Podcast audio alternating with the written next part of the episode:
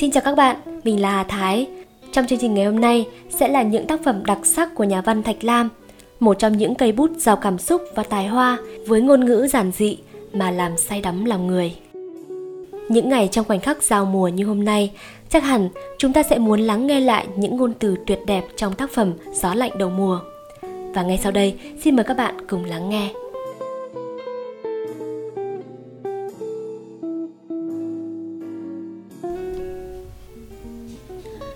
Buổi sáng hôm nay, mùa đông đột nhiên đến, không báo cho biết trước.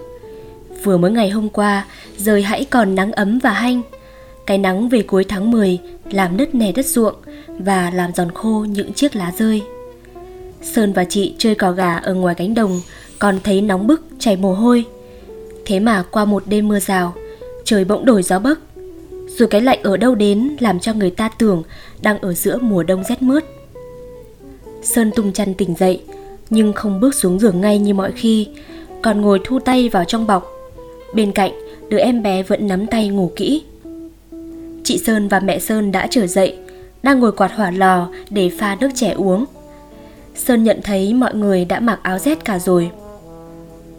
Nhìn ra ngoài sân, Sơn thấy đất khô trắng, luôn luôn cơn gió vi vu làm bốc lên những màn bụi nhỏ, thổi lăn những cái lá khô lạo xạo. Trời không u ám, toàn một màu trắng đục, những cây lan trong chậu, lá rung động và hình như sắt lại vì rét. Sơn cũng thấy lạnh, vội vươn lấy cái chăn trùm lên đầu, rồi cất tiếng gọi chị. Mẹ Sơn nghe thấy, đặt chén nước chè xuống bảo chị Lan. Con vào buồng lấy thùng áo ra, mẹ mặc cho em đi. Rồi quay lại bảo Sơn. Con sang đây mà ngồi cho ấm, bước khéo để cho em bé ngủ. Sơn kéo chăn lên đắp cho em, rồi co do đứng dậy sang phản bên này, ngồi xếp bằng bên khay nước. Sơn cầm lấy chén chè nóng ấp vào mặt, vào má cho ấm, rồi để mắt vào miệng chén, làm cho hơi bốc lên. Bà Sơn thường vẫn bảo làm thế cho chóng tỉnh mắt. Người vú già xù xù cái áo bông cánh rách, sách siêu nước từ dưới nhà lên, vừa suýt xoa vừa nói. Rét quá, múc nước cống cả thầy. Vú giơ tay hơi trên hỏa lò, mẹ Sơn hỏi, năm nay rét sớm hơn mọi năm vú nhỉ? Người vú già ra vẻ nhớ lại đáp, cũng chẳng bằng cái năm mợ đi cân gạo bên sông. Gớm, mới rét làm sao? Sáng tôi dậy, bà sai đi chợ, cứ run lên cầm cập. Sơn cũng nhớ cái rét năm ấy rõ rệt lắm, như mới đây thôi. Buổi sớm hôm ấy, mẹ Sơn cũng ngồi uống nước chè như sáng hôm nay và cũng lấy áo rét ra mặc. Chị Lan từ trong buồng đi ra, khẽ nệ ôm cái thúng quần áo đặt lên đầu phản. Mẹ Sơn lật cái vỉ buồm, lục đống quần áo rét. Sơn nhận ra cũng những cái áo Sơn đã mặc năm ngoái, năm kia. Một cái áo vệ sinh màu nâu sẫm với một cái áo dạ khâu chỉ đỏ. Sơn cầm dơ những cái áo lên, thấy mắt lạnh cả tay. Từ bộ quần áo thoảng ra hơi mốc của vải gấp lâu trong hòm, làm Sơn lại nhớ lại những buổi đầu rét từ bao giờ. Lâu lắm, ngày Sơn còn nhỏ. Mẹ Sơn dơ lên một cái áo bông cánh đã cũ nhưng còn lành lặn nói Đây là áo của cô Duyên đây. Duyên là đứa em gái bé của Sơn, chết từ năm lên 4 tuổi. Mẹ Sơn nhắc đến làm Sơn nhớ em, cảm động và thương em quá. Vú già là người đã nuôi Duyên từ lúc mới đẻ, với lấy cái áo lật đi lật lại ngắm nghía, tay mân mê các đường chỉ. Giá mà bây giờ em nó có còn thì cũng chẳng mặc được. Mẹ Sơn yên lặng không nói gì. Nhưng đến lúc vời Sơn lại gần để mặc áo, Sơn thấy mẹ hơi rơm rớm nước mắt. Sơn đã mặc xong áo ấm, cả cái áo dạ chỉ đỏ lẫn áo vệ sinh, ngoài lại mặc phủ cái áo vải thâm dài. Sơn đứng trên giường trước mặt mẹ, đã quay đi quay lại ba bốn lần để mẹ Sơn ngắm áo. Sau cùng, mẹ Sơn vuốt các tà áo cho phòng phiêu rồi đẩy Sơn ra, bảo Thôi con đi chơi. Sơn súng xính rủ chị ra chợ chơi. Nhà Sơn ở quay lưng vào chợ cạnh một dãy nhà lá của những người nghèo khổ mà Sơn quen biết cả vì họ vẫn hay vào vay mượn ở nhà Sơn. Sơn biết lũ trẻ con các gia đình ấy chắc bây giờ đương đợi mình ở cuối chợ để đánh khăng, đánh đáo. Không phải ngày viên chợ nên chợ vắng không. Mấy cái quán chơ vơ lộng gió, rác bẩn rải rác lẫn với lá rụng của cây đề. Gió thổi mạnh làm Sơn thấy lạnh và cay mắt. Nhưng chân trời trong hơn mọi hôm, những làng ở xa Sơn thấy rõ như gần.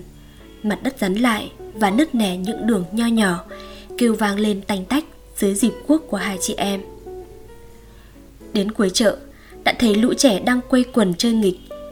Chúng nó thấy chị em Sơn đến Đều lộ vẻ vui mừng. Nhưng chúng vẫn đứng xa Không dám vồ vập. Chúng như biết cái phận nghèo của chúng vậy. Tuy Sơn và chị vẫn thân mật chơi đùa với Chứ không kiêu kỳ và khinh khỉnh như các em họ của Sơn. Thằng Cúc, thằng Xuân, con Tí, con Túc Sán gần, dương mắt ngắm bộ quần áo mới của Sơn. Sơn nhận thấy chúng ăn mặc không khác ngày thường. Vẫn những bộ quần áo màu nâu bạc đã vá nhiều chỗ.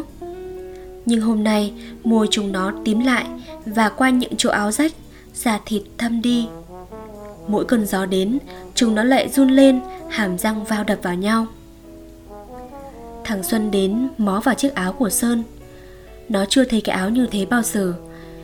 Sơn lật vạt áo thâm Chỉ áo vệ sinh và áo dạ cho cả bọn xem. Một đứa tặc lưỡi nói Cái áo này mặc thì nóng lắm. Chắc mua phải đến một đồng bạc chứ không ít Chúng mày nhỉ? Đứa khác nói, Ngày trước thầy ta cũng có một cái như thế, Về sau bán cho ông Lý mất. Còn Túc ngây ngô dương mắt lên hỏi Sơn, Cái áo này cậu mua tận Hà Nội phải không? Sơn ướn ngược đáp, Ở Hà Nội, Chứ ở đây làm gì có. Mẹ tôi còn hẹn mua cho tôi một cái áo len nhiều tiền hơn thế nữa kia. Chị Lan bỗng giơ tay vẫy một con bé, Từ nãy vẫn đứng dựa vào cột quán, gọi, Sao không lại đây, Hiên? Lại đây chơi với tôi. Hiên là đứa con gái bên hàng xóm. Bạn chơi với Lan và Duyên. Sơn thấy chị gọi nó không lại, Bước đến gần. Trông thấy con bé co do đứng bên cột quán. Chỉ mặc có manh áo rách tả tơi, Hở cả lưng và tay. Chị Lan cũng đến hỏi. Sao áo mày rách thế, Hiên? Áo lành đâu không mặc? Con bé bịu xịu nói. Hết áo rồi, chỉ còn cái này. Sao không bảo U mày may cho? Sơn bấy giờ mới chợt nhớ ra Là mẹ cái Hiên rất nghèo. Chỉ có nghề mò cua bắt ốc Thì còn lấy đâu ra tiền mà sắm áo cho con nữa. Sơn thấy động lòng thương, Cũng như ban sáng, Sơn đã nhớ thương đến em Duyên ngày trước, Vẫn chơi cùng với Hiên, Đùa nghịch ở vườn nhà. Một ý nghĩ tốt bỗng thoáng qua trong tâm trí, Sơn lại gần chị thì thầm, Hay là chúng ta đem cho nó cái áo bông cũ, chị ạ? À? Ồ phải đấy, Để chị về lấy. Với lòng ngây thơ của tuổi trẻ, Chị Lan hầm hở chạy về nhà lấy áo. Sơn đứng lặng yên đợi, Trong lòng tự nhiên thấy ấm áp, Vui vui. Nhưng cái vui của Sơn không được bao lâu. Bữa cơm về tới nhà, Sơn không thấy mẹ đâu cả, Hỏi Vú già. Mợ tôi đâu hả Vú? Chị Lan và cậu cứ ăn cơm trước đi, Mợ còn đi ăn cỗ đến trưa mới về. Rồi Vú già nhìn rõ vào mặt Sơn hỏi. Có phải cậu đem cho con Thiên cái áo bông cũ phải không? Sơn ngạc nhiên đáp, Phải, Nhưng sao Vú biết? Còn Sinh đã nói với tôi thế đấy. Sinh là đứa em họ Sơn, Vẫn hay nói hỗn với Vú già, Nên Vú ấy ghét. Nó lại còn bảo, hễ mợ về nó sẽ mang mách mợ cho cậu phải đòn.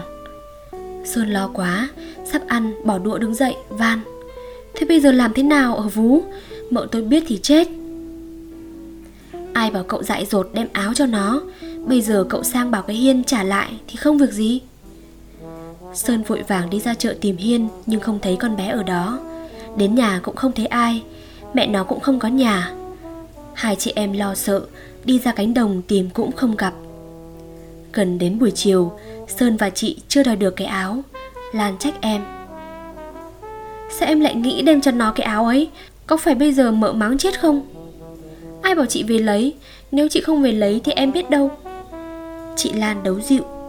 Thôi, bây giờ phải về nhà vậy chứ biết làm thế nào. Nhưng mà em sợ lắm. Chị Lan thở dài, Nắm chặt lấy tay em, an ủi.